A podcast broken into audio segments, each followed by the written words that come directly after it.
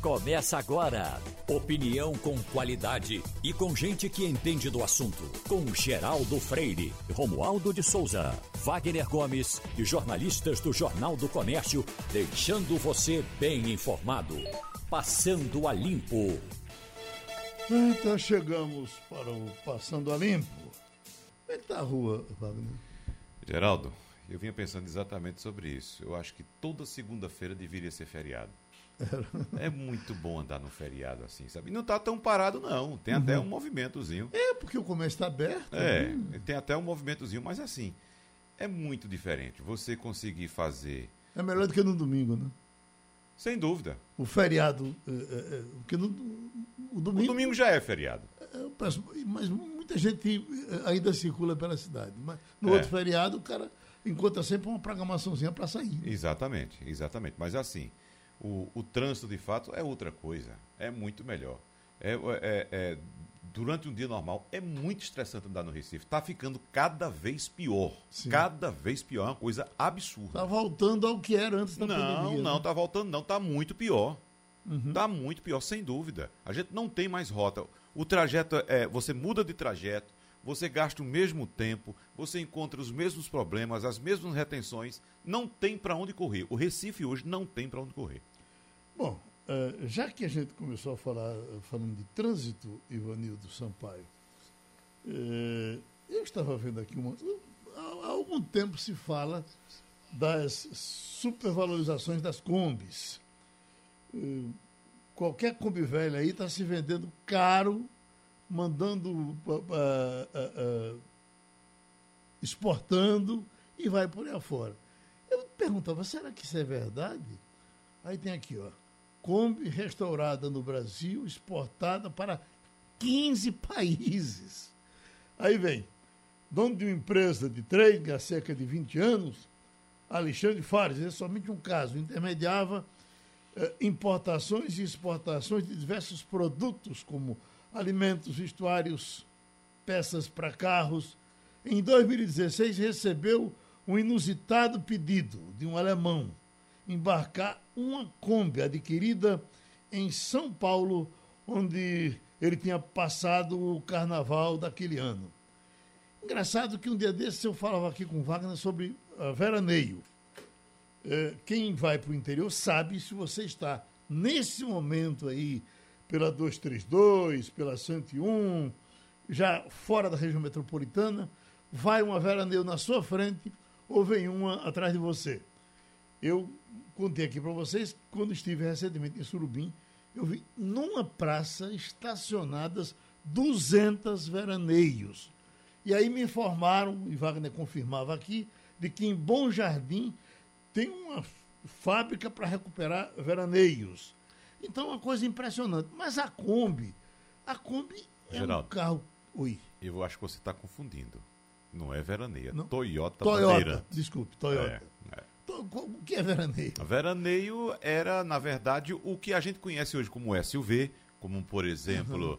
é, Land Rover. Então, Toyota. Guardadas as devidas proporções, certo? Ah, ah, Mas era o quê? O que era veraneio? Era um carro da Chevrolet. Era né? um carro para a família da Chevrolet montado sobre o chassi da picape C10. Uhum. C10. Então, em cima do chassi colocava um carro fechado. Era a mesma caminhonete, com a mesma mecânica, a mesma coisa. Só que era um carro fechado tinha ali dois bancos grandes, né? Dava para levar até oito pessoas nesses dois bancos. Dá para confundir com a veraneio?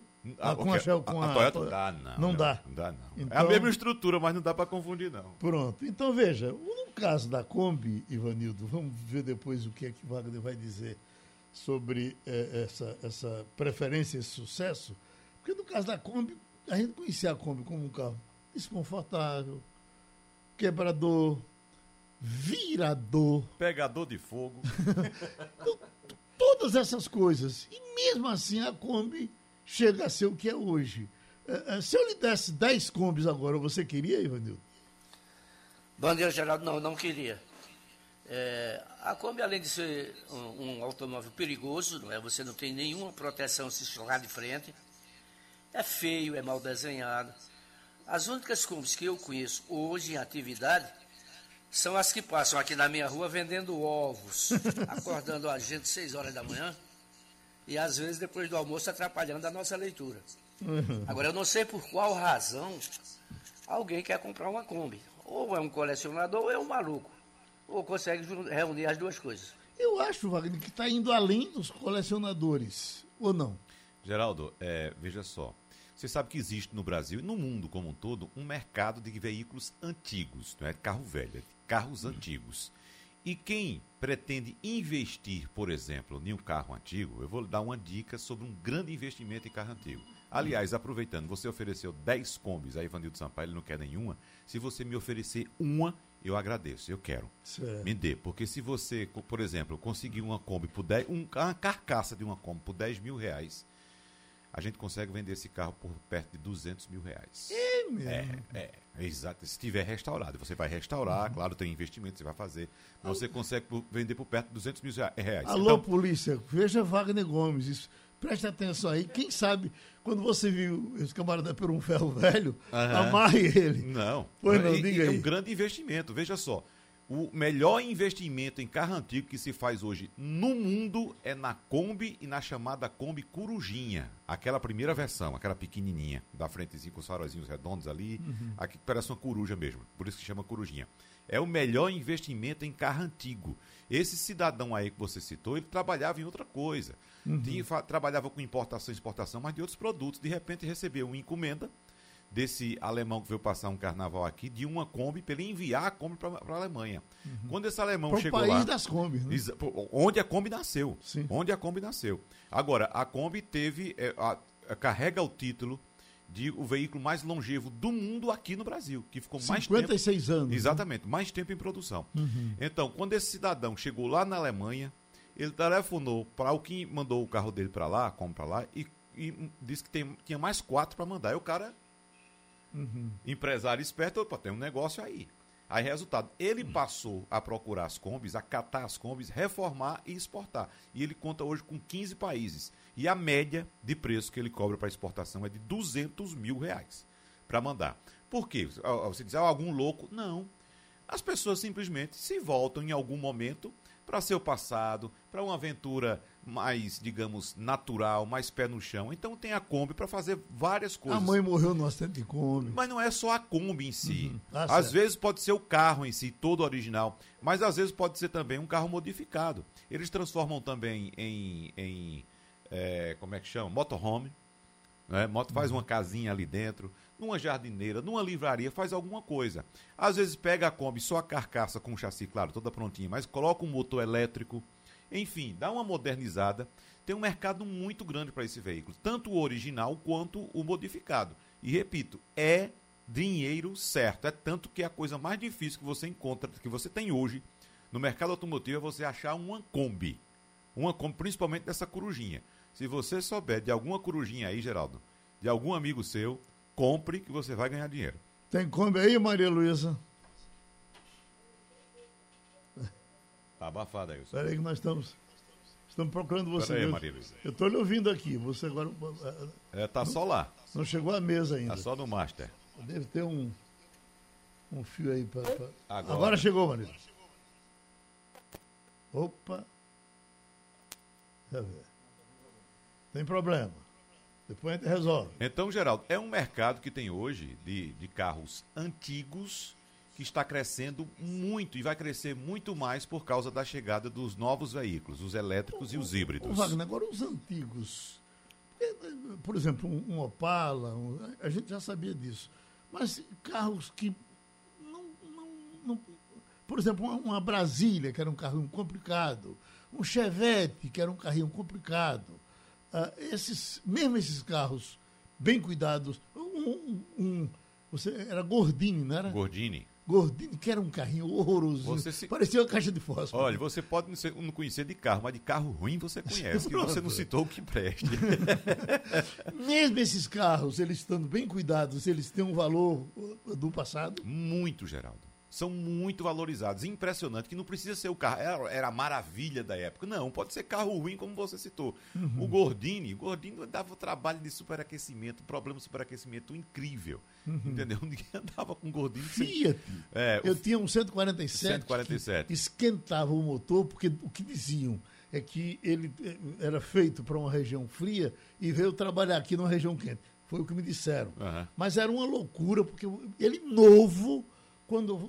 Uma vez eu abri. um- Ainda hoje eu tenho manchas aqui de, de, Queimadura. de queimadura no, no corpo, de uma explosão de, de- Uhum. É. O de problema, água ma- quente. o problema maior do 147 era a caixa de câmbio. Por exemplo, para botar ré, você tinha que chamar um amigo seu para ajudar a encaixar a ré, a engatar a ré, porque era, era complicado. A caixa de câmbio era muito ruim. Muito ruim. Mas assim, tá voltando também. Inclusive, um colega nosso, Silvio Menezes, acabou de adquirir um vermelhinho, bonito, um Fiat 147, todo original. Tá desfilando com ele por aí, se achando bacana. Entendeu? Porque é o seguinte, tornou-se uma coisa diferente. Tá bom. E a gente passou muito tempo, Geraldo, no mercado automotivo no Brasil, você lembra muito bem, sonhando com um carro novo. O carro novo tinha tanta importância quanto a casa da gente. Então as pessoas sonhavam, era muito difícil ter um carro novo. Um carro zero quilômetro no Brasil era coisa de super ricos, quem tinha muito dinheiro. Então, quem não podia, evidentemente, comprar, ficava lá juntando dinheirinho para comprar um carro usado. Mas veio a época em que o carro novo tornou-se mais acessível, as pessoas passaram a comprar carro novo e, e, inclusive, trocar muito. A cada ano trocar de carro, a cada dois anos trocar de carro. Aí, resultado, passou essa fase, as pessoas já experimentaram que é um carro novo e pode ter até um carro bom, moderno, tecnológico, para fazer sua viagem, fazer seu passeio, mas quer agora uma coisinha diferente Ô, também. ô, Wagner, eu, eu ainda acho o carro uma paixão. Eu fico impressionado, me dá dor de cabeça. Na semana passada eu tive essa dor de cabeça, porque você sabe que levaram o carro de, de- de minha filha. Porque eu fico pensando que é um camarada chegar e pegar seu carro, tomar da sua mão e você vê o carro desaparecendo assim. Brrr, lá se vai meu carro. Puxa vida. É, de fato. Deve ser uma dor Não, no coração. é uma experiência também- Até fato- porque naquele carro ali vão seus documentos, vão coisinhas que você certamente guarda. É. De repente Agora, Geraldo, pessoas assim como você e como eu, que são apaixonados por carro, são minorias. Né? Nós somos uma grande minoria, na verdade. Hoje em dia, as pessoas têm um carro de fato para locomoção, para se locomover. Para ir de casa para o trabalho, de casa para a escola, voltar para casa, só para isso. Então, tem um objeto ali. Tem um objeto como tem um celular, por exemplo. O celular, evidentemente, eu acho que o celular hoje é mais importante do que o carro. Porque o celular, por exemplo, no meu caso, guarda todos os documentos que eu poderia ter dentro do meu carro. Todos, entendeu? E o carro não. O carro não tem nada pessoal meu, tem o meu carro. Pode ter uma coisinha ou outra ali, mas ali é um objeto, é um objeto que as pessoas têm como objeto para locomoção. Agora, no meu caso, no seu carro, nós que somos apaixonados, aí é outra história, né? Registrar aqui a doação de duas cadeiras de rodas de Cristiano Mateus da Cruz. Diz, eh, diz eh, eh, Val, que é a primeira doação que ele faz, espero que venha sempre. Então, Cristiano Mateus da Cruz, a 450 reais ele doou agora, que não cheque, duas cadeiras de rodas. Malu, algumas vezes. Quer falar disso ou quer mudar de assunto? É, você estava falando da Kombi, né? Me deixou numa saia justa se eu queria um carro ou uma bicicleta. Depende do momento. Se for para passear no final de semana, eu quero minha bicicleta. Mas para me deslocar durante a semana, nessa nossa cidade, é, é meio difícil fazer é, sem carro, é, dependendo só de transporte público. Agora, se você me permitir acrescentar um, uma- um ponto aí, a Ivanildo falou muito da questão da segurança da Kombi, foi exatamente a questão da segurança que tirou a Kombi de linha. Se a partir de 2014 não tivessem é, entrado em vigor as regras que exigia airbag, que exigia freio ABS de série em todos os veículos, a Kombi muito provavelmente estaria sendo fabricada até hoje. Só que as exigências de segurança eh, se torna- tornaram o projeto inviável. Não tem como colocar ABS, não tem como colocar eh, eh, eh, airbag para motorista e passageiro naquele caixotinho que é, é a Kombi, né? Mas, apesar de tudo isso, é um veículo icônico. No, na Alemanha, né, a- da onde a Volkswagen vem, ela é um mito, ela, é um, ela, ela evoca é, é, memórias, nostalgia. Então, isso, isso explica um pouco esse revival né, da Kombi, essa procura, e esse preço aí que Wagner Gomes nos disse, que eu já estou catando Kombi aqui. Eu estou no interior, vou procurar Kombi para comprar. O Wagner, me diziam que a, a, a, Fox era pouco preocupada com segurança.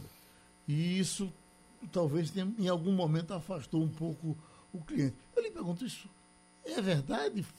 Se foi assim, não é mais assim ou nunca foi assim? Não, nós acho que nunca foi assim, Geraldo. Maria Luísa trouxe um ponto importantíssimo que foi a exigência a partir de 2014 de alguns itens de segurança da indústria automotiva e não foi só para a Volkswagen, não, foi para todas as montadoras todas que atuam aqui no Brasil. É claro que elas atuavam antes, sem essas exigências, não colocavam esses equipamentos à disposição dos consumidores, a não ser naqueles produtos mais caros, nos veículos mais caros. Por exemplo, alarme e não sei mais o quê. Me parecia a Chevrolet mais preocupada com isso. Não, é, alarme é um, um dispositivo antifurto. Estou né? falando de segurança viária. Eu estou falando de segurança da questão do antifurto. Você não me lembro de que, por exemplo, os, os carros da, da Volkswagen Hoje deve ter, certamente tem, porque passou a ser uma coisa mais. Uhum. Mais Não, séria. mas os outros tinham também. Uhum. Tinham também. Você citou uh, a GM. Os itens tinha, né? de segurança. Uhum. Os itens de segurança a que Wagner se refere são realmente de segurança do passageiro, Isso, no sentido de evitar que durante uma colisão ele fique muito exposto. Aqueles itens que a gente sabe que salvam vidas, como é uhum. o caso do, do airbag. É, a, airbag, como é o caso do, do freio ABS, que tem uma, uma forma especial de frenar. Então, é, é, é esse tipo de dispositivo que se tornou obrigatório na legislação brasileira em 2014. Nenhum carro pôde ser fabricado no Brasil depois de 2014 sem ter esses itens de segurança embarcados.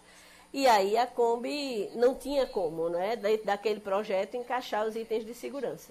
Agora, eu, eu, o freio, o, o maior freio que eu já vi na minha vida foi de uma Kombi. Porque eu sempre digo que eu só sofri na vida enquanto não conhecia Adolfo da Modinha. Hum. Quando eu conheci Adolfo, eu trabalhava na rádio, chegava na rádio para pegar de 4 horas da manhã e não tinha carro para ir. Eu não sei como é que conseguia chegar, mas conseguia. Adolfo disse, não, pega uma Kombi aqui e, e vá para lá de manhã. E, e, e disse, só, só tenha cuidado com o freio. Eu disse, mas que freio é esse? Menino, eu acelerei a Kombi. Quando eu friei, eu vi a hora ela virar a Buda canastra, entendeu? E me jogar na rua. Pois é. Essa Esse impressão, é o problema. Essa impressão que você teve de freio bom é totalmente contrário. Isso é um freio ruim. Sim. Você pegou o pior freio da sua vida. Porque é exatamente isso que fazem os novos sistemas de frenagem fazendo o carro parar e não lhe jogar para fora. Uhum. Então, quando o carro lhe joga para fora é porque o freio não é bom, não. É ruim, viu, Geraldo? Então, falando Exato. de carro, quem de vocês viu ontem a corrida de São Paulo com Hamilton uh, imitando Augusto, uh, uh, Ayrton Senna? recebi alguns amigos de fora, um deles, o nosso Mário Roberto Melo, chorando ontem por conta da emoção. Estava ah, vendo aqui com o Chaveirinho, dizem que a, a, a, Bandeirantes conseguiu se segurar em primeiro lugar, jogando a Globo em quarto lugar ontem nessa transmissão uh, de Fórmula 1 em São Paulo. Você acompanhou, Ivanildo? Não, não acompanhei. Uhum. Embora estivesse curioso, principalmente em relação ao vice-líder ao, ao vice da, da competição, uhum. que é Gerro de Piquet. É, mas eu sei, todos nós sabemos, que Hamilton é um piloto fora de série. É um piloto extraordinário, não se entrega, sabe correr, sabe segurar, sabe ganhar posições. Onde ele estiver, ele será sempre um dos favoritos. Agora, o que disseram é que a, a, a homenagem que ele resolveu prestar a Ayrton Senna ganhou a torcida brasileira de uma forma, era como que essa, a, o pessoal estivesse sem corredor, está realmente brasileiro há muito tempo e tivesse descarregado todo o amor do mundo em Lewis Hamilton ontem. Geraldo, foi uma atitude bastante inteligente de Lewis Hamilton ontem ter adotado essa postura de imitar o gesto da Ayrton Senna, uhum. dando uma volta com a bandeira brasileira. Agora é bom que se diga, antes disso, muito antes disso, ele já tinha uh, feito algumas declarações de amor ao Brasil. Ele se sente muito próximo do Brasil, ele sabe que aqui a população, a maior parte da população é negra como ele é ele sabe o que as pessoas passam aqui, as pessoas uh, que sofrem todo tipo de preconceito e como as pessoas lutam aqui. Então ele já tinha feito várias declarações. Então a torcida já chegou também, o, o, o espectador que foi ao autódromo, já chegou também com essa disposição de torcer por ele.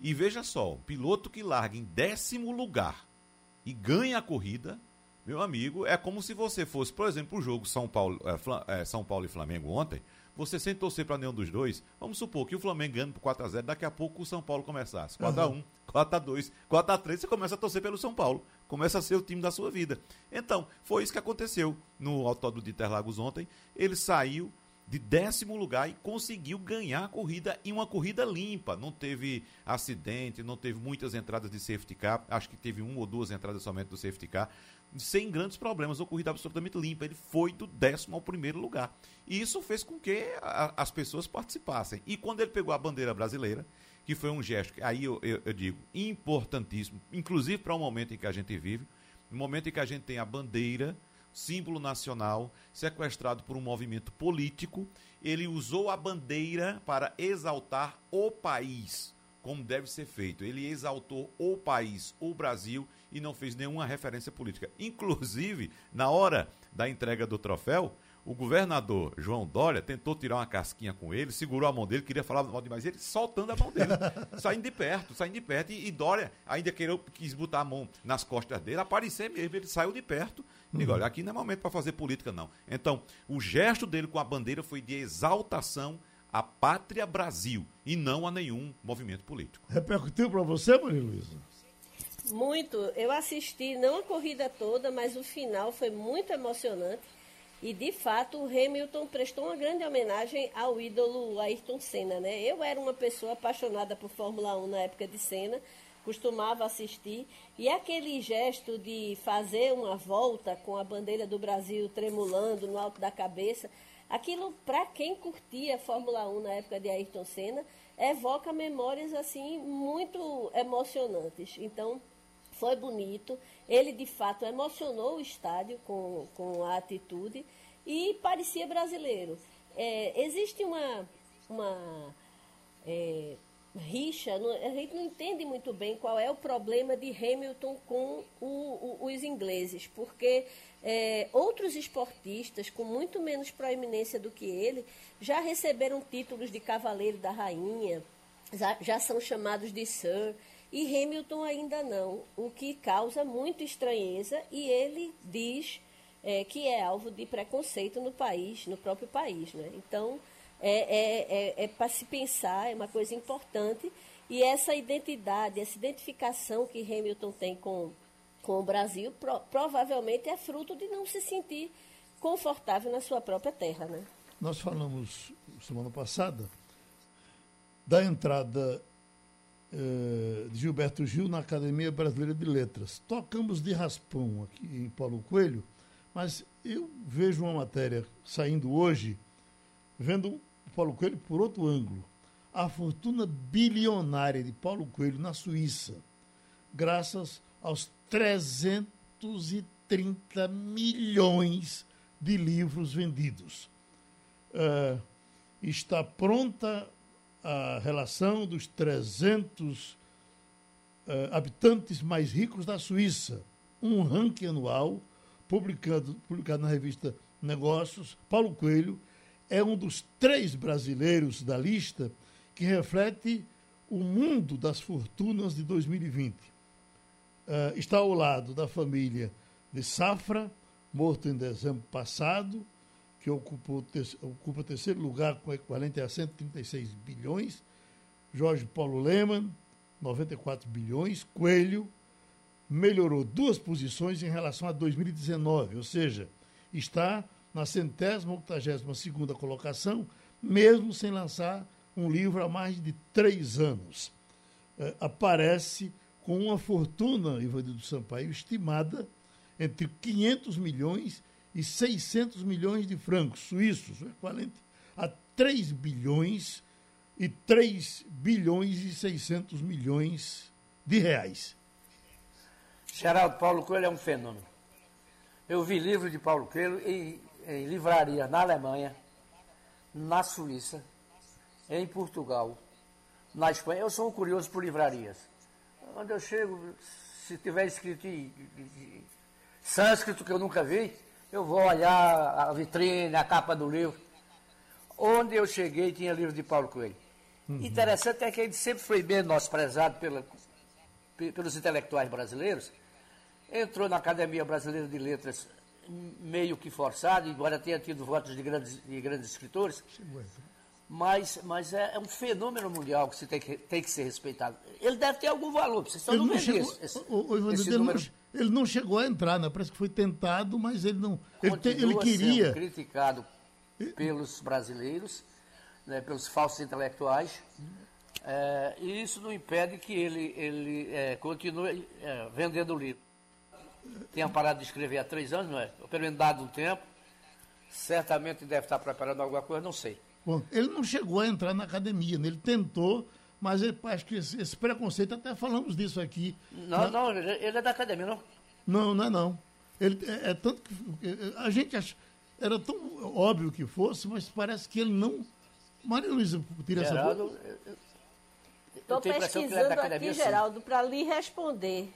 Eu ele está na academia, cadeira 21. É, sim. Ah, é, ele entrou na cadeira 21, sucedendo a Roberto Campos. Foi bom, até porque nós Exatamente. corrigimos a nossa informação da, de, Semana de, de sexta-feira, é. que nós dissemos que e, ninguém nos, nos, nos reprimiu. Né? É. Bom, então, atenção, minha gente, essa correção que seja feita. Paulo Coelho, é, forçado, feito um pau num gato, é, mas entrou na Academia Brasileira. Agora, um camarada que vende 330 milhões de livros que é uma mercadoria muito nobre, era para ser eh, carregado nos braços. E ele ele está nessa lista, Geraldo, dos mais ricos da Suíça, sem vender livros há mais de cinco anos. É, ele está sem, sem fazer livros. Sem fazer livros, exatamente. Só com o patrimônio que ele já tem. E, evidentemente, com as publicações dele que chegam cada vez mais a outras línguas, né? Hum, agora, eu recebi de um, um pernambucano aqui. É uma coisa, Ivanildo, que é interessante, é que eu, eu, eu, eu por exemplo, quando eu me envolvia muito com, com política e com política de esquerda, e quando chegava para visitar os, os, meus amigos de esquerda, em geral, estavam os da direita na casa dele bebendo, farrando. Era Zé Mendonça na casa de Jarbas o tempo todo. Uh, uh, uh, era Joaquim Francisco com bairro para cima e para baixo.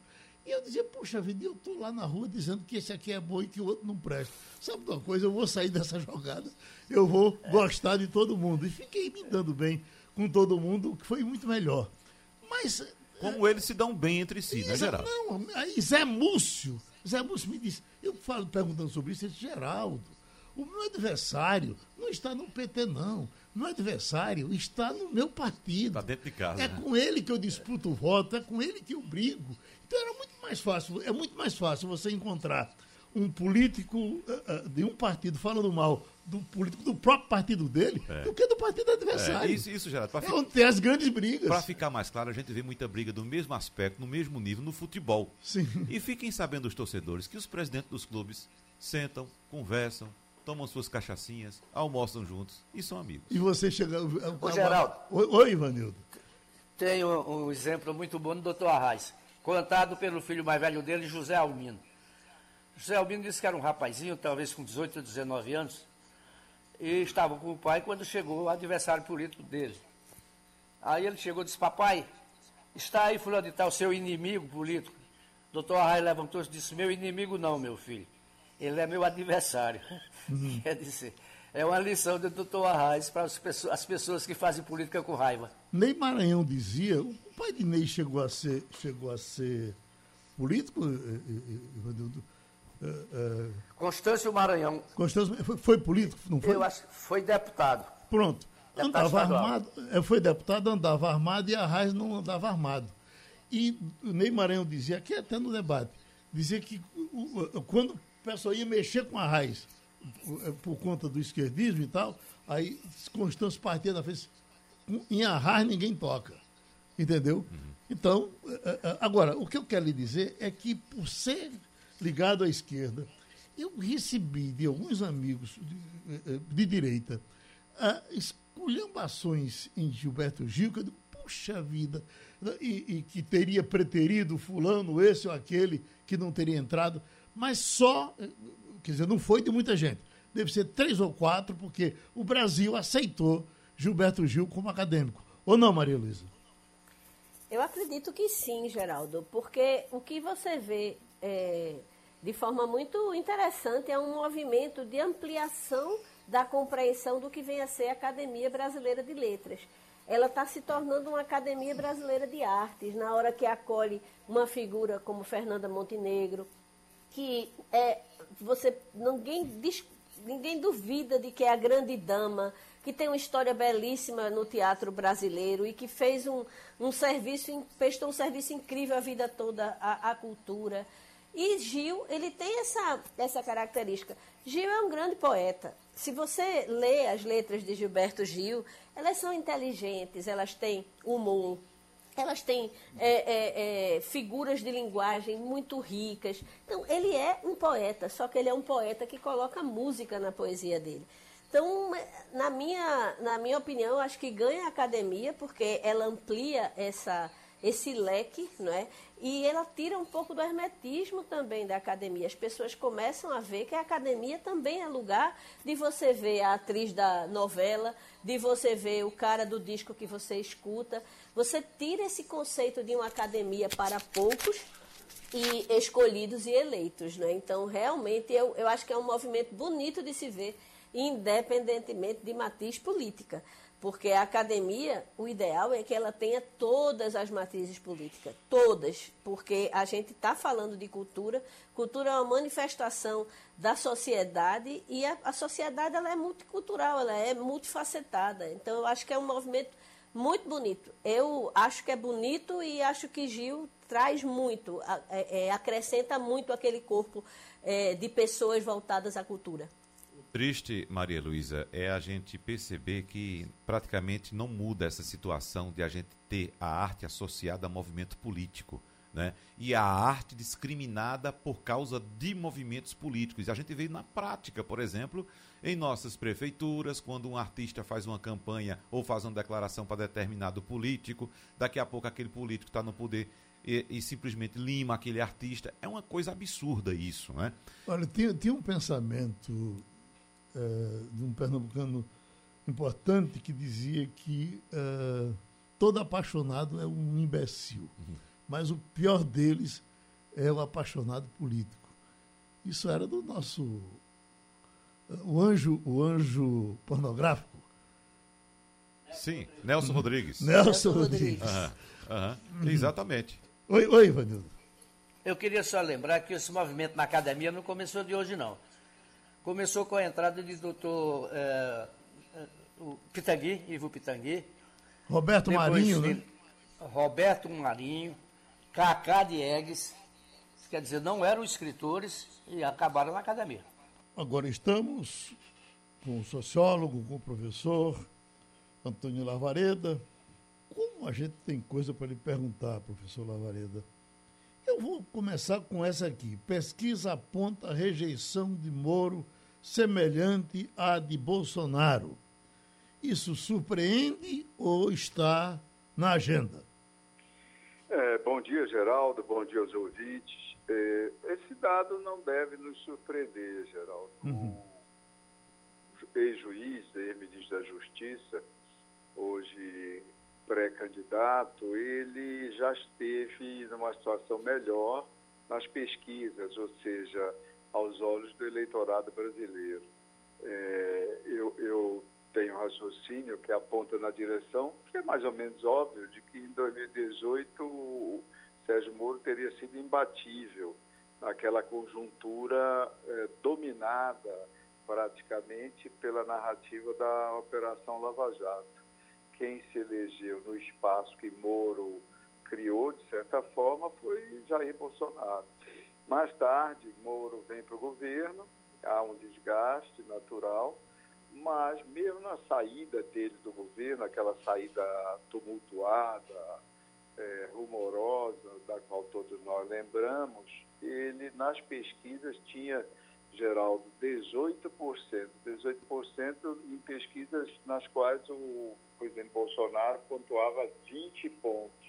Tinha, ou seja, ele estava dois pontos praticamente empatado. Mas aí ele foi para os Estados Unidos e nesse período de ausência dele, afora a própria ausência, também é, ocorreram uma série de fatos sobretudo na área do judiciário, na área do Tribunal do, do Supremo Tribunal Federal, é, anulando suas sentenças, sentenças da Lava Jato. Houve também o vazamento de dados e de conversas entre eles e os, ele e os procuradores naquela pelo Telegram, pelo aplicativo Telegram, também todos nós lembramos, e um conjunto de fatores então que terminaram desgastando bastante o ex-juiz. Afora o fato de que os eleitores bolsonaristas passaram a rejeitá-lo é, enfaticamente. Então, veja, Geraldo, é, essa rejeição nós podemos entendê-la como somatória, como fruto da adição da tradicional, ou seja, da antiga rejeição a Sérgio Moro por parte da esquerda, sobretudo da esquerda lulista, com é, esse novo contingente de rejeição que é a da, que, é, é, é, que é produzida pelos eleitores bolsonaristas. Então era difícil que essa rejeição não atingisse um patamar elevado, uhum. Geraldo. Wagner Gomes. Professor Antônio Lavareda, a, a figura de Sérgio Moro nessa eleição, é, eu estou uh, trazendo aqui uma hipótese, né, que a gente não sabe se ele vai ser de fato candidato a presidente da República. Mas é, supondo que isso venha a ocorrer, Sérgio Moro seria, na verdade, aí um empecilho à reeleição de Jair Bolsonaro ou Jair Bolsonaro seria um impeditivo para um sucesso de Sérgio Moro nessa eleição? Ô Wagner, você colocou e a resposta é essa, ou seja, ambos, ambas a, a, as alternativas, ou seja, um atrapalha o outro. Atrapalha o outro por quê? Porque ambos disputam o mesmo eleitorado. E que eleitorado é esse? É, ambos disputam o eleitorado que votou em Jair Bolsonaro e que, sobre os votos válidos, corresponde a 55% do eleitorado brasileiro em 2018 e, sobre os votos totais, corresponde a 39, 39 e pouco, 39,4%, ou seja, do total do eleitorado. É nessa, nesse é, mar de, de, eleitoral, ou seja, nesse segmento do eleitorado, grande segmento, diga-se de passagem, que os dois vão, pretendem buscar seus votos, mas não só eles. Lembrar também que Eduardo Leite, que votou em Bolsonaro, também navega nessas águas. João Dória, que votou em Bolsonaro, também navega nessas águas. Mandita é outro candidato que passa por aí. O Luiz Felipe Dávila, o candidato do Partido Novo, também navega nessas águas. Então, são, é um mar é, de tamanho razoável que está bastante frequentado nesses dias que precedem a, a definição das candidaturas, Wagner. Maria Luísa Borges. Olá, professor Lavareda, muito bom dia. O senhor é, publicou uma entrevista, acredito que no final de semana, é, na Folha, em que falava da Nova Embrada, né? uma sequência de eventos políticos muito importantes para a corrida eleitoral de 2022. No entanto, pelo menos um desses eventos deve ser cancelado, que é a filiação do presidente Jair Bolsonaro ao PL, após a já famosa intensa troca de mensagens com o presidente da legenda, Valdemar da Costa Neto. O que é que muda nessa novembrada com a não entrada de Jair Bolsonaro do PL? Maria Luísa, é um prazer estar conversando com você de novo. Veja o seguinte, eu usei essa expressão novembrada, até alguns, eh, algumas pessoas me perguntaram qual era a referência. Novembrada é um conjunto de movimentos que ocorrem no mês de novembro e eu, nessa entrevista que foi ao Estado de São Paulo, de fato, eu remeti é, é, alguns exemplos, famosas novembradas históricas, né, de 1831, que ocorreu aqui, ainda do período imperial, a de 1955, o Brasil teve três presidentes nesse mês, a de 79, em Florianópolis, também chamada de novembrada, movimento cívico, popular, democrático contra o governo Figueiredo, etc. E, tal. e eu vendo esse acúmulo de fatos em novembro, lembrei-me da expressão e utilizei, me veio à cabeça naquele momento da, da entrevista. Veja o seguinte, é, Maria Luísa, no meu entendimento, o que ocorreu com, com a, o recuo de Bolsonaro e Valdemar é, não, não empobrece em termos de fatos a novembrada. Ao contrário, traz mais um. Porque, na verdade, é um divórcio mais rumoroso do que o casamento anunciado. É um divórcio que antecede o casamento, que é uma coisa inédita, diga-se de passagem. Então, pelos termos da carta, do, do, da declaração do presidente do partido, né, e pelas notícias que se sabe a respeito da troca de mensagens entre ambos, isso pode ser dito como, isso pode ser avaliado com, com um nível de segurança razoável, como um, um divórcio mesmo, como uma separação é, insuperável, ao menos no momento. O presidente Bolsonaro, lembrar, ele já percorreu diversos partidos, diversos partidos. E agora a expectativa é em relação a qual partido ele vai se filiar. Porque, e por que, que ele tem necessidade de filiação partido agora e é tão importante, muito mais importante do que em 2018, onde ele pôde se filiar a um partido que então era nanico. Hoje é detentor do maior fundo partidário, fundo eleitoral, está se filiando com o DEM, vai fazer eh, em conjunto com o DEM a maior bancada da Câmara. Mas naquela época o partido do deputado Luciano Bivar era um partido nanico. E porque ele podia prescindir de partido porque ele era um candidato outsider, candidato que até o fato de não pertencer a um partido tradicional já era importante na simbologia que ele empalmava, que ele representava. Agora não, 2022 vai ser uma eleição normal, na qual os candidatos competitivos vão ter que se apresentar com figurino normal, com pelo menos cinco requisitos. Vão ter que ter partido, vão ter que ter coligações, vão ter que ter apoio nos estados, vão ter que ter recursos financeiros e precisarão de ter TV e rádio. Tudo isso começa com uma legenda de tamanho razoável, de tamanho expressivo. O PL tinha basicamente esse, cumprir esse requisito. Né? O PL tem a, é, 118 milhões de, de fundo eleitoral, porque o PL tem uma bancada de 42 deputados na Câmara, não é forte nos governadores, mas entre os prefeitos, só tem um, mas entre os prefeitos é, tem sexto maior número, 345 prefeitos, para ajudar alguma capilaridade para a candidatura do presidente. Eu acredito que com, essa, com esse insucesso desse casamento, é, o presidente vai ter que optar por um partido de porte, digamos, semelhante, hum. Maria Luísa. É só para numerar, o presidente Bolsonaro já passou por nove partidos. Uh, uh, Ivanildo Sampaio. Bom dia, professor Lavarez.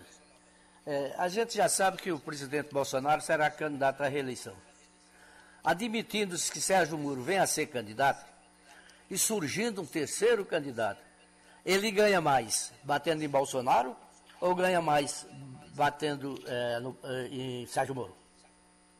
Olha, esse terceiro candidato vai depender. Primeiro, bom dia, Evangelho Sampaio. É, esse terceiro candidato ao, que, ao, qual você se refere vai depender de que campo ele está. Por exemplo, Ciro Gomes. Ciro Gomes está no campo da centro-esquerda. Ciro Gomes, de fato, disputa eleitores com Lula, embora ele precise, dada a força é, do ex-presidente Lula e o enraizamento da sua candidatura, é, que dificulta o avanço de Ciro Gomes nesse mercado, ele tem a necessidade de abrir, abrir as pernas, por exemplo, fazendo que em palestra você escala e nas escolas de balé, ele vindo para o centro-direita buscar eleitores. Daí que o Sérgio Moro passa a representar um problema para Ciro também. Mas todos os outros candidatos ou pré-candidatos de centro-direita, eles disputam, como eu disse há pouco, aquele eleitorado, os 55% de votos válidos, que sufragaram Bolsonaro no segundo turno. Um voto nitidamente antipetista, anti-Lula.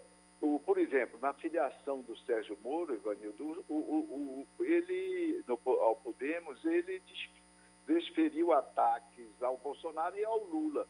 Mas esses ataques ao Lula, o que ele pretendia mesmo era recuperar a imagem da Lava Jato.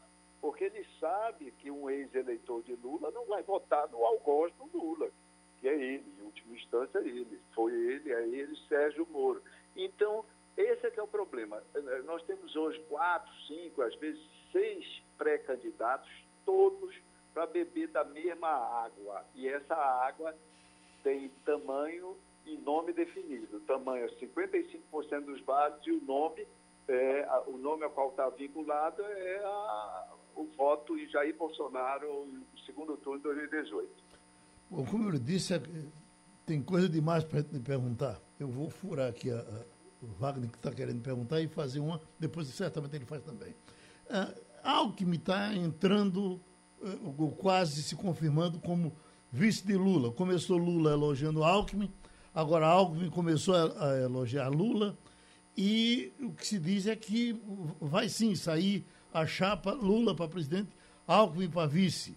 Lula dizendo que é o grande sonho, se ele tiver Alckmin como vice, ele tem o ideal para ganhar a eleição e para governar o país. Para economizar a pergunta, Geraldo, você adivinhou exatamente o Era ponto mesmo? que eu queria tocar nesse sentido. Agora só que eu quero acrescentar o seguinte, que o mesmo problema que está travando agora a filiação de Bolsonaro ao PL é um problema também dessa aliança, essa provável aliança de Lula com Alckmin, porque, professor Lavareda, é, Alckmin sabe que a, a, a, é, aceitando essa proposta de serviço de Lula, ele abre caminho para a eleição do grupo de Dória em São Paulo. Então ele sabe da força que tem em São Paulo e das grandes chances de, ter, de, ser, de voltar ao governo de São Paulo na eleição de 2022, professor hum, Lavareda. Aí, mas eu, somando a pergunta, eu, eu, eu dizer o seguinte se Alckmin e Lula casarem, se acaba a possibilidade de uma terceira via? Olha, Geraldo eh, Wagner, eh, se houver esse casamento, estreita bastante o espaço para a terceira via. Mas veja o seguinte, por quê? Porque a candidatura de Lula faria com mais facilidade esse movimento que Ciro Gomes pretende, né? avançar um pouco é, no centro-direita. Um pouco, eu digo, porque um vice não é determinante em arrebanhar um grande contingente de votos.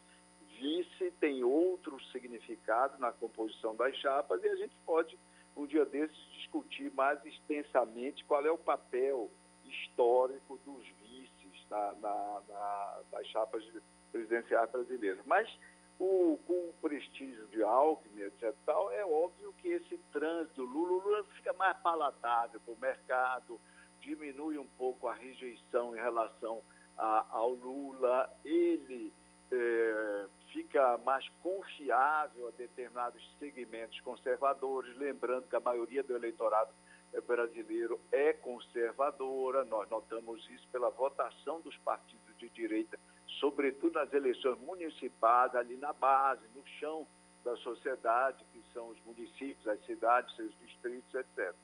E tem um significado simbólico, teria um significado simbólico também muito grande. É, por quê? A gente fala frequentemente em polarização. A eleição de 2018 teria sido muito polarizada, a eleição de 2014 também, etc. E tal. Polarização significando a concentração, uma grande eh, massa de votos distribuída nos dois candidatos principais. Então, a eleição, quando a gente fala de polarização, a gente está falando de bipolarização. Pois bem, a eleição mais polarizada, onde os dois candidatos concentraram maior percentual de votos, cerca de 92% dos votos, é, na eleição presidencial foi a eleição de 2006, a eleição de Lula e Alckmin. Então, veja o seguinte, os nomes que protagonizaram a maior polarização eleitoral da história do Brasil estariam dando uma demonstração de união, de unidade no momento difícil da história brasileira, que é esse, com crise econômica é, e, e problemas de toda monta que o país enfrenta. Mas eu quero dizer que acho que essa possibilidade ainda se encontra num estado bastante preliminar.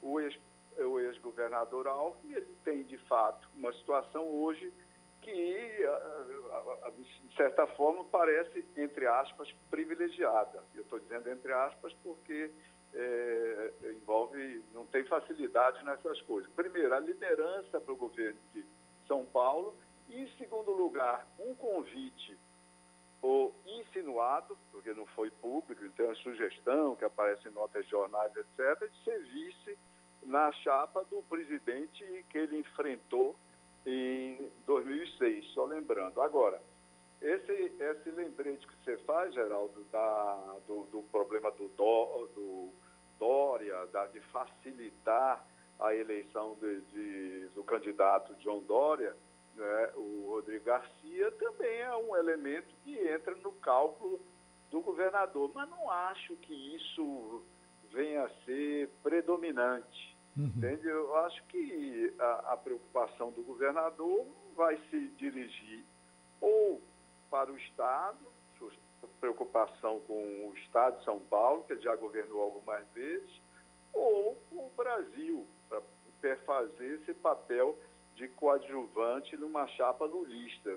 Essa preocupação será maior do que o, o, o, ressentimento e a necessidade de enfrentamento com o ex-aliado João Dória. Eu não acredito, pelo perfil dele, né, um homem ponderado, calmo, que não é dado a grandes eh, manifestações de rancor, eu acredito que essa não vai ser a principal motivação dele, Geraldo. Pronto, muito obrigado, professor Antônio Lavareda. Vá curtir o seu feriado, que o senhor colaborou novamente aqui com o Passando a Limpo. Passando a Limpo. Eita.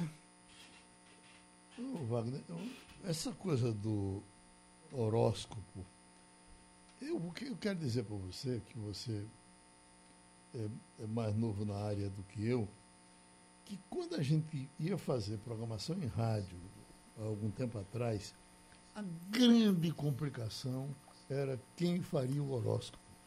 Porque o, horoscopista tem acima. Horoscopista, tudo, é? É.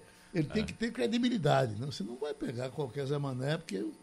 Então você tinha, por exemplo, você tinha Omar Cardoso aqui na, na Rádio Clube e na Rádio Tupi do Rio de Janeiro. Eu me lembro quando eu estava na, na, na, na Rádio Globo acompanhando a programação para trazer para cá, uh, eu tomei conhecimento de um negócio que eu achei impressionante. Que uh, Mar Luiz foi numa, numa bodega que tem lá na Rua do Rússio, uh, quase no colo da Rádio Globo, e tinha um bêbado, e o bêbado fazia câncer. Mas era uma imitação de, de Omar Cardoso, como ninguém fazia.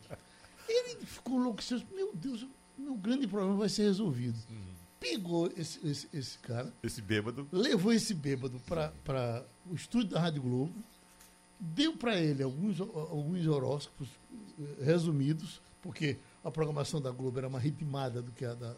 E ele fazia câncer. Não dizia o nome dele, uhum. mas a voz era de uma. A Tupi enlouquecia. Eu ligava para a Tupi e falava: atenção, minha gente, o Marcadoso só está na Rádio Globo. Só está. E o, o, o bêbado começou a ganhar a audiência de Omar Cardoso com a voz dele na Rádio Globo. Então, era uma coisa. Você não podia imaginar uma programação sem o horóscopo, que não era só das rádios, Ivanildo. Os jornais também tinham que ter um horóscopozinho, não era? Certo. Jornais, revistas, as revistas femininas tinham e ainda hoje tem horóscopo. Ainda hoje tem? Ainda hoje tem. Se você pegar uma revista feminina, é, ela tem. Mas o consumo. Agora, de... veja bem. Uhum. O, é, o, os jornais compravam, isso era produzido em São Paulo ou no Rio de Janeiro. E as agências de notícia vendiam os horoscopistas para o Brasil inteiro. Quer dizer, a, a, o horóscopo era publicado no Jornal do Comércio de Manaus era publicado no Jornal do Comércio do Recife. Uhum. E, e, e, era um, um, uma fonte de dinheiro é, grande para as agências. Uhum. Esses mesmos é, autores de horóscopos das revistas e dos jornais iam para as rádios. Uhum. E as rádios ampliavam o universo deles. Era um negócio impressionante. Impressionante. Agora, veja aqui. Oi, Maria Luísa. O nosso JC, jc.com.br, publica até hoje o horóscopo, como Ivanildo citou aí, da Agência Estado, fornecido Sim. pela Agência Estado, do jornal Estado de São Paulo, Uhum. E é diariamente uma das matérias mais lidas todo dia. Ainda, é, então? Todo dia. Ele passa a madrugada inteira tendo audiência, os insônios querendo saber o que é que os astros lhe reservam para o dia seguinte. E ao longo do dia seguinte, aqui e acolá, você vê ele na lista das mais lidas, ali das 10 mais, de vez em quando está lá o horóscopo do dia. Ô Maria, e o público ainda é predominantemente feminino? Sim, é uma. Quando você vai ver a composição da audiência, ela vem de todo o Brasil, tá? Uhum. Não é um público daqui. Você recebe gente de São Paulo, do Rio de Janeiro, é, Belo Horizonte. Tem muita, tem, tem uma audiência espalhada pelo Brasil, mas é uma predominância, sim, de público feminino. Pronto, eles voltaram a publicar aqui o ranking dos signos. Eu trouxe mais para eh, confrontar aqui com o Wagner. Ranking dos signos mais fiéis. Vê se você está aqui dentro, Wagner. Virgem, Capricórnio. Peraí, esse é o primeiro. O mais fiel é o Virgem. Virgem é primeiro. Certo. Primeiro Virgem, segundo Capricórnio, terceiro Aquário, quarto Touro, quinto Câncer e sexto Gêmeos. Eu não sei como é que o cara é, é, é infiel em sexto lugar ou em primeiro. Mas você está aqui nesse rolo, não? Eu estou em quarto lugar. Está em quarto lugar? É. Aí vem o ranking dos signos. Não, esse é dos mais fiéis. Pois, eu sou o quarto mais fiel. Mais né? fiel, tá bem. É. Agora, o signo dos infiéis. Áries, primeiro. Peixes, segundo. Escorpião, terceiro. Quarto, Libra. Quinto, Sagitário. E sexto, Leão. Então estou bem. Tá bem? Estou bem. Tá no meio. Pode tá, confiar em mim. tá nos fiéis. Pelo menos bom pagador de dívida você é, né? Ah, e aí sem dúvida. Uhum. Escute, quer falar um pouquinho da Maria Luísa, da, desse, de- enquanto a gente aqui caminha em mares ah, tão tranquilos, a Europa só vem notícia ruim da Europa com relação à pandemia, está aqui. Áustria decreta lockdown nacional para os não vacinados contra a Covid-19. Lembrando que para os não vacinados. Deixa primeiro atualizar a situação do Brasil aqui, porque eu tenho um dado que foi publicado ontem apontando que quatro em cada cinco cidades com mais de 100 mil habitantes no Brasil tiveram redução de novos casos de Covid em outubro, no maior índice de toda a pandemia. Então, os dados são do monitor de aceleração da Covid, que mede a velocidade de crescimento de novas infecções pelo coronavírus nos estados e municípios grandes que têm dados mais estáveis e confiáveis do que os menores. Então, em média, outubro teve por dia 260 cidades no estágio de desaceleração, quando o número de novos casos está em queda. Isso representa 80%, Geraldo, 80% das 326 cidades com mais de 100 mil habitantes, com números da Covid em queda. Em relação à Europa, isso é muito mais presente, esse, esse, esse problema das reinfecções na Europa Central e na Europa Oriental onde residem a maior parte das pessoas consideradas negacionistas. Então, essa atitude do governo da Áustria é, é bem, bem sintomática disso que está acontecendo. O governo decretou lockdown, ou seja, ele determina que as pessoas que estão vaci não vacinadas, que não tomaram a vacina, fiquem em casa. É isso que o governo está dizendo. Se sair, tem uma multa de 300 euros. Se a pessoa for flagrada na rua sem um comprovante de vacinação, paga uma multa de 300 euros. Então, o governo está sabendo disso, que para reduzir as infecções tem que vacinar, e essas pessoas que não, não, não foram vacinadas têm que ficar trancadas em casa. Do outro lado, a gente tem Espanha e Portugal com mais de 80% da população vacinados, Portugal com 85%, 86%, e a gente percebe que os índices estão caindo. Agora, evidentemente que há, há número de infecções ainda nessas localidades, ah, porque foi, não, não foi 100% de vacinação, foi 85% de vacinação, e como a, a, na Europa há muita circulação de pessoas, pode ser que o não vacinado acabe a, a, é, é, prejudicando o país que está vacinado. E não dá, Maria Luiz, um friozinho na barriga quando a gente eh, eh, escuta falar na situação da Alemanha, na situação eh, da Áustria, e vem a França começou a se preocupar também. A França também passou a exigir não só o comprovante de vacinação, como também um teste negativo para você andar na rua, para você ir para o estabelecimento Eu público. vi o jogo ontem do, do esporte eh, no- em Fortaleza e via a torcida sem máscara, um aglomerado de 30 mil pessoas, uma junto da outra, no- na gritaria, no vai e vem. Puxa vida, você diz, voltamos ao normal. Mais ou menos. uhum, diga aí. Pois é, de fato, as pessoas assim relaxaram muito, mas eu diria que do ponto de vista da cobertura vacinal, o Brasil, depois de um início complicado, ele conseguiu ganhar a dianteira com relação a muitos países. Então você tem hoje uma percentual já acima de 70% com primeira dose, né, quase 60%, 100% imunizado. Então a gente, de certa forma, super que começaram antes. Então, eu acredito que a nossa, a nossa vantagem é essa. Agora, óbvio que a gente ainda está no meio de uma pandemia. O danado é, Ivanildo, com tudo isso, você ainda sentir a má vontade do governo com a vacina, né? Tá agora esse é. rolo de Lorenzoni, tem um outro rolo com o cara da Lei Rouanet, e vai... Mas minha Nossa Senhora, né? É, Geraldo, tem os negacionistas que não vão ter cura. Agora, repare só, no caso do Ceará, se você pegar o mapa mensal é, de casos de Covid, você veja que o Ceará está crescendo e descendo, crescendo e decrescendo. Crescendo. Quer dizer, não há uma, uma, uma linha de manutenção ou de queda. Porque por esses eventos como o de ontem, é, o estádio cheio de gente, metade não usa máscara, as praias cheias, aí depois o Ceará está em alta. Claro, o, o vírus não está escolhendo qual time você torce, não. E outro ponto agora, importante... Nós, nós aqui chegamos agora, a partir de hoje, na situação do Ceará.